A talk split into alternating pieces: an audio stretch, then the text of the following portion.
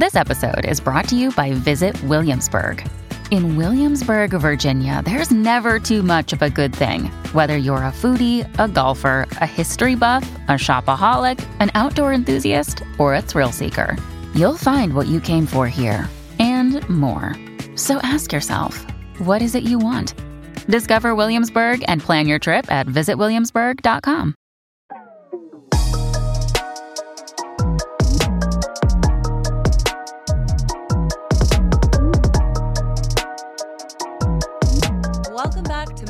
I am your host, Kelly, and today I'm going to be recording this episode by myself because Austin is working.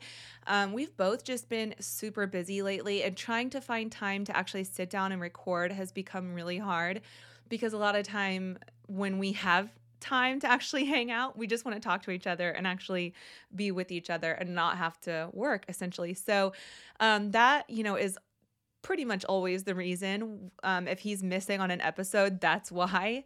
So I'm just going to go ahead and record this one by myself, but I know you guys will enjoy it either way. So, um, a few updates before we dive into today's episode. I have a really exciting thing I want to share with you all, and that is that I have finished writing my first book. So, this book is actually going to be a part of a Mama Mystery series. And so, the first installment of that series is going to be on crimes that were committed by women.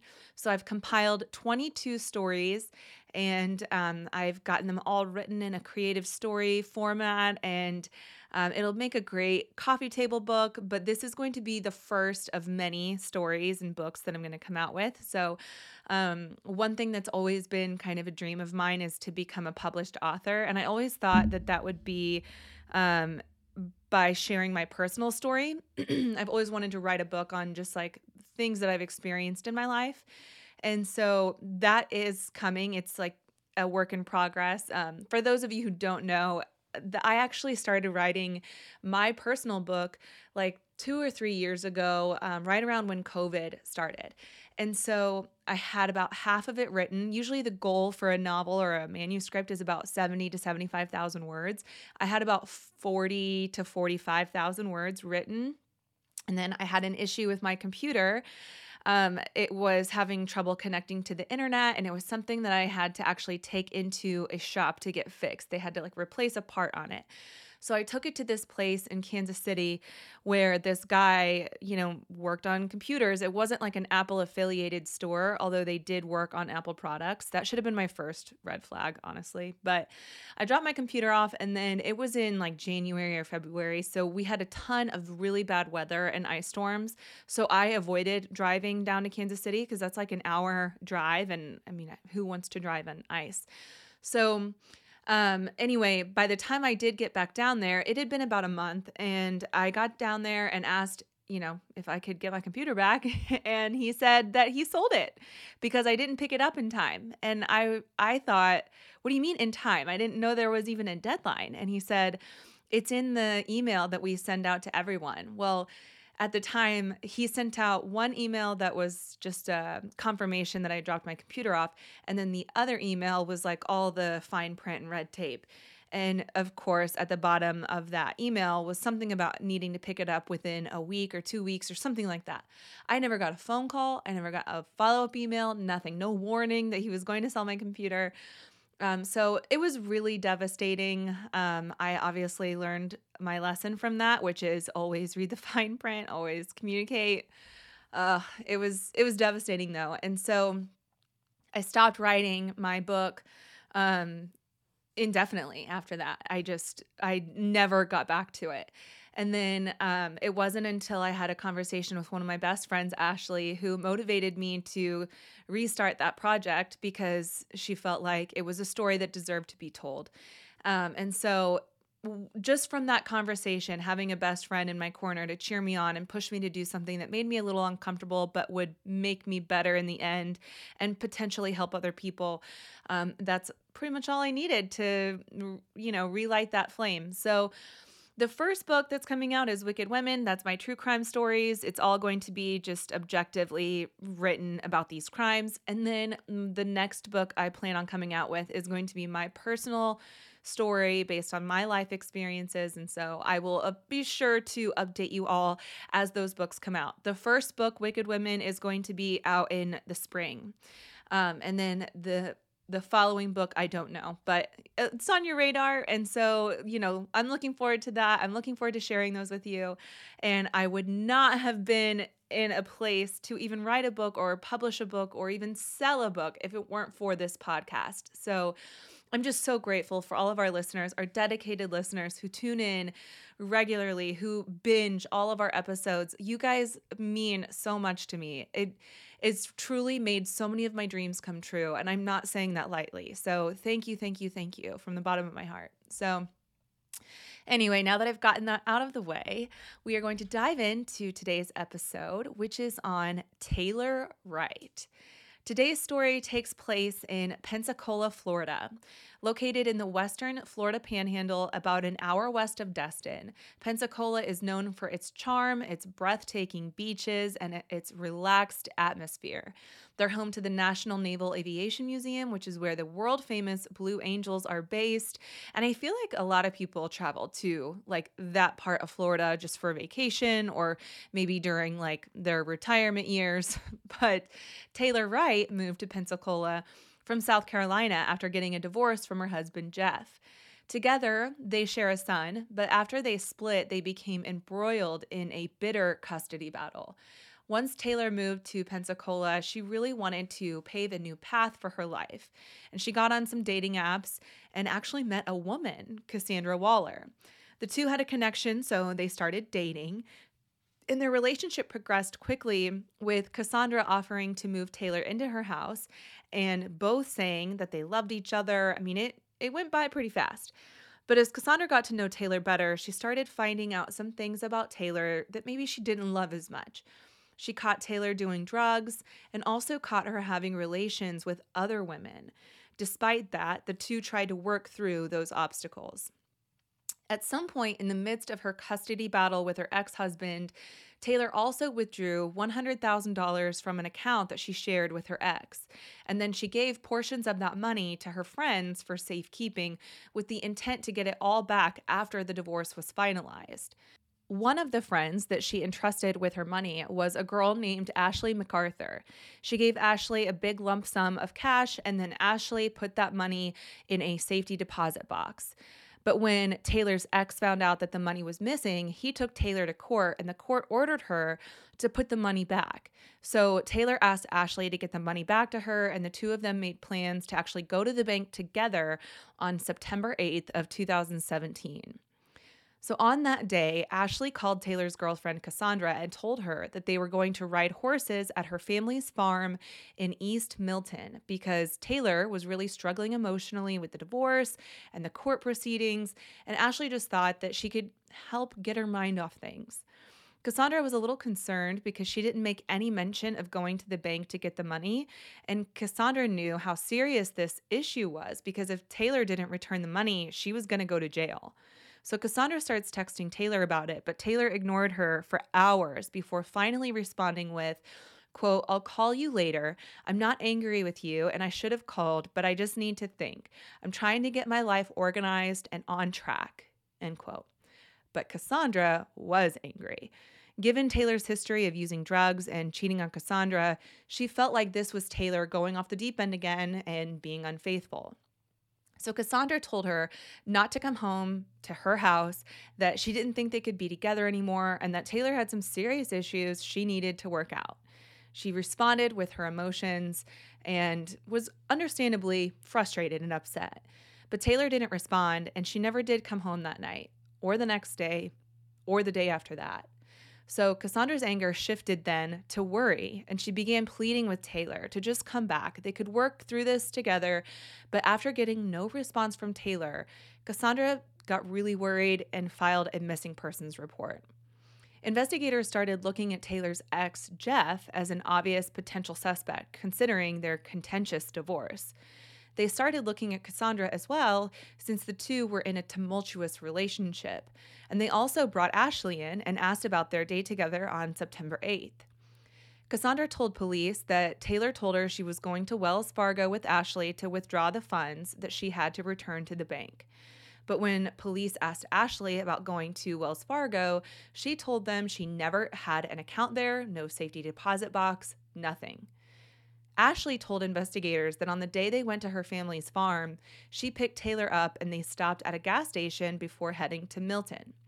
Ashley got a fountain drink and Taylor wanted a beer despite it being about 10:30 in the morning. But you can see Ashley on surveillance buying both of those drinks. She said they went to the farm, hung out while Taylor kind of just blew off some steam, and then they left to go back to Ashley's house. And once they got to Ashley's house, she said that Taylor ordered an ordered an Uber and left. And after that, she never saw her again. So Taylor at the time was 33 years old. She studied criminal law at the University of North Carolina at Wilmington, and she worked at the Jacksonville Police Department from 2008 to 2009, and then again from 2012 to 2013. When police started fact checking Ashley's recollection of events, they found some discrepancies in her story. Ashley said that Taylor ordered an Uber, but according to Taylor's Uber account, it hadn't been used in months. So who was lying? Was it Ashley or was it Taylor? Meanwhile, Cassandra spent every single day looking for Taylor. She called area hospitals, she called local jails, she tapped into any resources she could to get some sort of lead on where Taylor was. Ashley also worked closely with investigators trying to find Taylor. She called them regularly, asking for any updates on the case and offering insight as to where she could be. Ashley told them that she thought that Taylor was back on cocaine and that she'd probably be in a shady area of town. After a month went by with no sign from Taylor, Cassandra took to Facebook to plead for anyone to come forward with information regarding Taylor's disappearance. She wrote, quote, "Missing 1 month today. Please help find Taylor Wright. Taylor would not have gone missing on her own accord like this. If she did, we just need someone to notify us that she is safe. That is all. She is a loving mother, a great friend to many, someone who would give the shirt off her back to you, and someone I care about more than words can ever describe. We will not stop looking for her. Any help in sharing the missing person poster or keeping an eye out slash notifying someone if you see her is much appreciated. End quote. By the time investigators got a hold of Ashley's cell phone records, they were able to see her locations on the day that she was with Taylor. Ashley told them that they went to East Milton to her family's farm, but the pings from her cell phone did not reflect that. Rather, it showed her location on Britt Road that day. Britt is actually Ashley's maiden name, and she owned property on that road with her family. They also began pulling even more surveillance footage that included Ashley footage of Ashley depositing checks from Taylor at Wells Fargo ATMs. But the checks, although they had Taylor's name on the dotted line, were not actually signed by Taylor. At this point, police are highly suspicious of Ashley, and she is now at the top of their list. So they obtained search warrants for Ashley's property, including her work, and while those search warrants were being executed, they brought her in for questioning. At this point, she had no idea they were searching her property. Once they were in the interrogation room, they confronted her with the information about her cell phone records and where they pinged versus where she said she was. They asked her why she lied about going to Milton when she was actually at a farm on Britt Road. She told them she didn't think it was pertinent to their investigation and that Taylor asked her not to say anything about going there. But the investigators were not buying it and they began applying the pressure. They confessed to her that a search warrant was being executed and that if Taylor's body was at either of those farms, they were going to find her. And once she heard that, she told them she needed an attorney, which effectively ended the interview, and without any other physical evidence against her, she was allowed to leave the station. The search was still going on when she left, but only two hours later, Taylor's remains were found on the Britt Road property. Her remains had been reduced to bones, and clearly you could see a bullet hole in her skull. She'd been buried in a shallow grave and then covered in concrete and potting soil. Ashley was immediately arrested and charged with first degree murder, to which she pleaded not guilty. The trial began in August of 2019. During her trial, the prosecution laid out the motive, means, and opportunity. The motive was $34,000 that Taylor had given Ashley to keep safe in the form of a cashier's check. But instead of keeping this check in a safety deposit box, Ashley forged Taylor's signature on the check and deposited the check into her own personal account and then spent the money. It was revealed that Ashley had been cheating on her husband with a man named Bra- Brandon Beatty, and she used Taylor's money to buy this boyfriend multiple things, including a boat. And the bank account that Ashley shared with her husband, Zach, had been overdrawn for quite a while before she deposited the $34,000. So these financial troubles were now, at least temporarily, relieved by this $34,000. But when Taylor came to Ashley asking for the money back, Ashley just kept stringing her along. And it was evident by Taylor's text messages to Ashley that she needed the money back and was losing faith that Ashley was going to return it. Her text seemed stressed and worried, telling her that they only had a couple hours before the bank closed and to please not be late. When they did meet up, there was surveillance footage of Ashley buying a fountain drink and a beer that was allegedly for Taylor. But one of Ashley's friends testified that the night before Taylor went missing, Ashley was in a strip club talking with a friend after she had just bought some cocaine. She admitted to this friend that she was going to put cocaine in Taylor's beer to try to overdose her. But another friend who also testified said that Ashley told her that Taylor tried a sip of the beer and then spit it out because it tasted sour. At some point during their time together, Ashley drove Taylor to her aunt's farm off Britt Road, and the cell phone pings proved that. But later in the night, when Cassandra received that text from Taylor saying she wasn't angry and just needed to get her life organized, it is more likely that Ashley wrote that text on Taylor's phone to deflect the reality that Taylor was actually dead at this point. The day after the murder, Ashley was seen on surveillance footage at a Home Depot purchasing concrete and potting soil, which is exactly what was found on top of Taylor's body when she was finally discovered a month later. In addition to this, the state attorney argued that Ashley had once worked as a crime scene technician, giving her unique insight as to what investigators would be looking for. Assistant State Attorney Bridget Jensen also presented cell phone tower data showing that on September 9th, the day after Taylor's disappearance and the same day that Ashley bought the concrete and potting soil, Taylor's cell phone pinged off a tower in Alabama. That cell phone tower was located close to a wedding Ashley attended that same day, indicating that she had Taylor's cell phone with her. Ashley's defense team argued that all of this evidence was just circumstantial and none of it was concrete physical evidence. Speaking of concrete, one of their biggest arguments was that the concrete she purchased at Home Depot didn't match the kind of concrete found on top of Taylor's shallow grave. A store clerk for Home Depot testified that the concrete she bought was a fine dust type of concrete, but that the concrete found at the grave was rocky, textured, and contained pebbles in it. The defense also argued that Ashley was just a small woman with a previous back injury who couldn't lift heavy things, especially a 50 pound bag of concrete, and even more especially a dead body. And the murder weapon was never found as the bullet didn't match any of the firearms Ashley owned. The defense also quoted the medical examiner's report highlighting that the medical examiner couldn't give an exact date of death. So, who's to say Taylor didn't run off and wind up dead at someone else's hands and then end up buried on Ashley's property by a stranger? See how far fetched that is?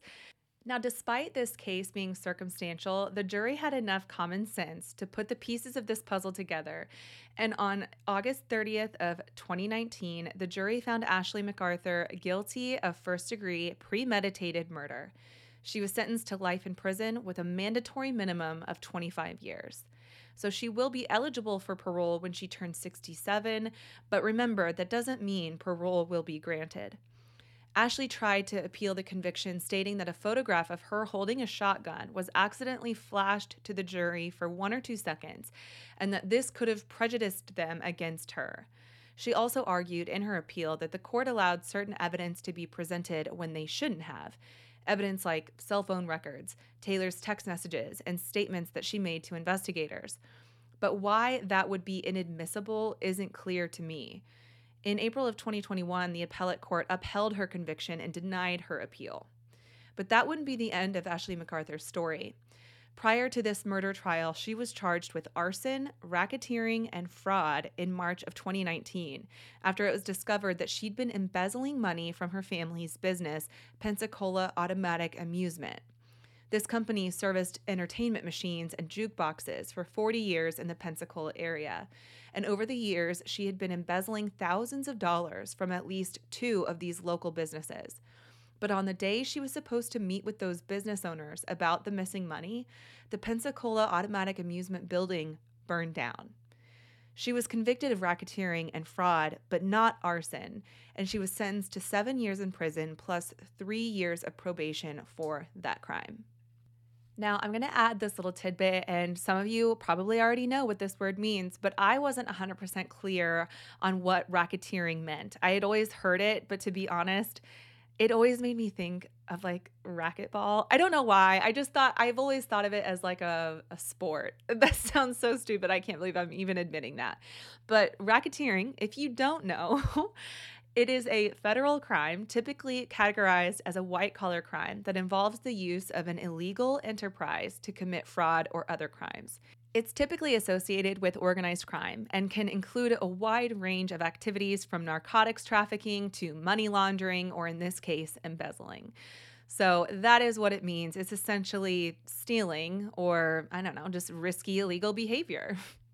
But you know, at the end of the day, I really do think that these other crimes she was also convicted of just speak to her character and what she was really capable of doing. She was capable of hurting anyone anyone to get what she wanted. And she did it to multiple people in two different cases um, that we know of, at least. So, anyway, I think she's exactly where she needs to be. I feel really sad for Cassandra because she was really put through the ringer during this entire ordeal. They brought her in for questioning and they uh, at first had their sights set on her.